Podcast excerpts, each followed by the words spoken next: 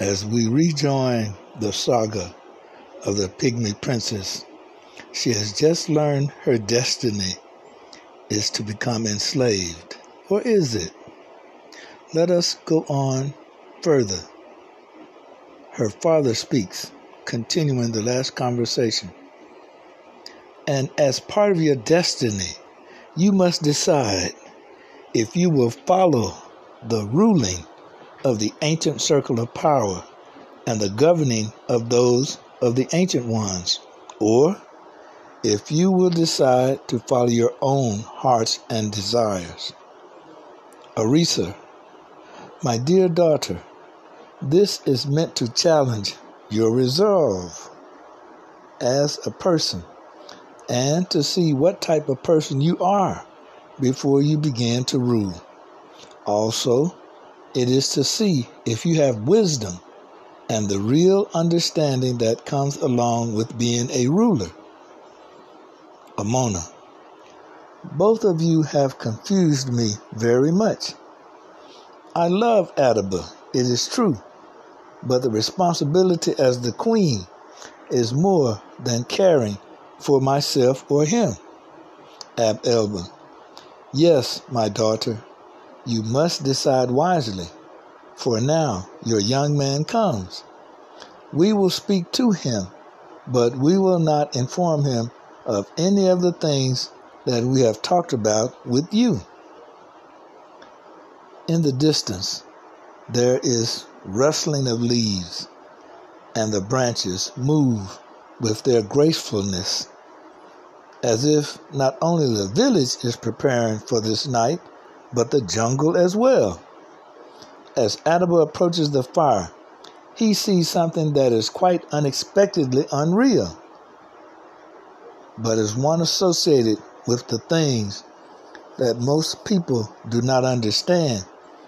He is sure it is the work of the ancient ones who have the power over this life and the very atoms of the atmosphere he can clearly see that it is not his precious Amona who is with her secret keeper, but what appears to be her mother and father, the past king and queen of the Pygmy nation, Ab Elba, and his wife Arisa. So he bows as any good servant. Ab Elba, rise, fair prince, for you are soon to be a king. By entering into the uniting ceremony with Amona, you will have elevated your station in life and become king. At this moment, you are a prince. Adaba rises, smiling. Thank you both for coming this night.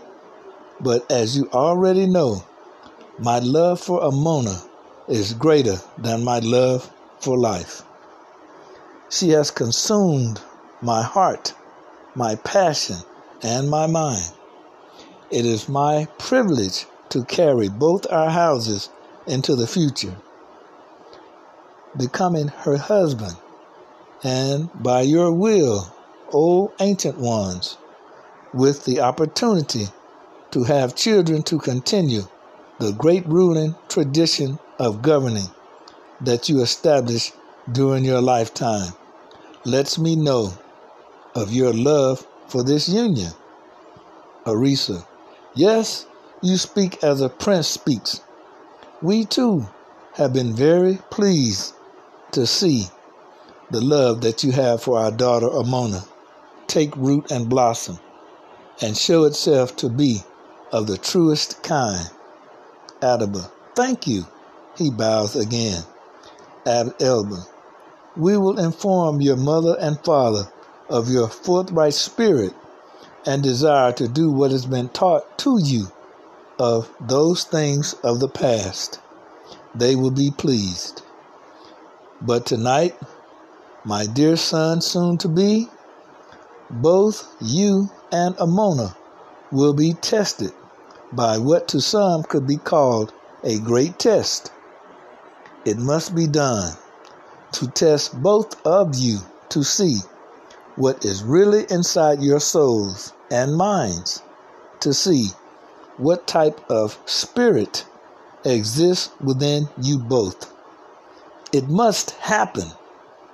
Remember, you control not your own destiny, but those that came before you have written all, and you must be obedient and serve yourself as you were born from us, your ancestors, to do as we said you would do without fail. Arisa, our daughter has been told what to expect. We will leave you now and leave you to your own ways of thinking and responding to what is about to happen. Remember, Ab Elba said, the will of the ancient ones must be done. It cannot be averted. For we control everything in this life and the next. But you must understand the next life is the one that is here now. Arisa, you have our love and blessing, dear Amona, to marry Adaba. And Adaba, you have our thanks in protecting her and showing her respect, and also for respecting yourself all these years. Both of you must make the right decision, for you are both the future of us and the authority we have and will continue to exercise over this existence. For we are the past, but you are the future, and you must protect it with all costs, even your very lives, if need be. So we see the princess and Adaba are in a very serious moment. She has knowledge he has not received. Nevertheless, their destiny has already been decided, and the Pygmy Princess, the saga continues. Part 3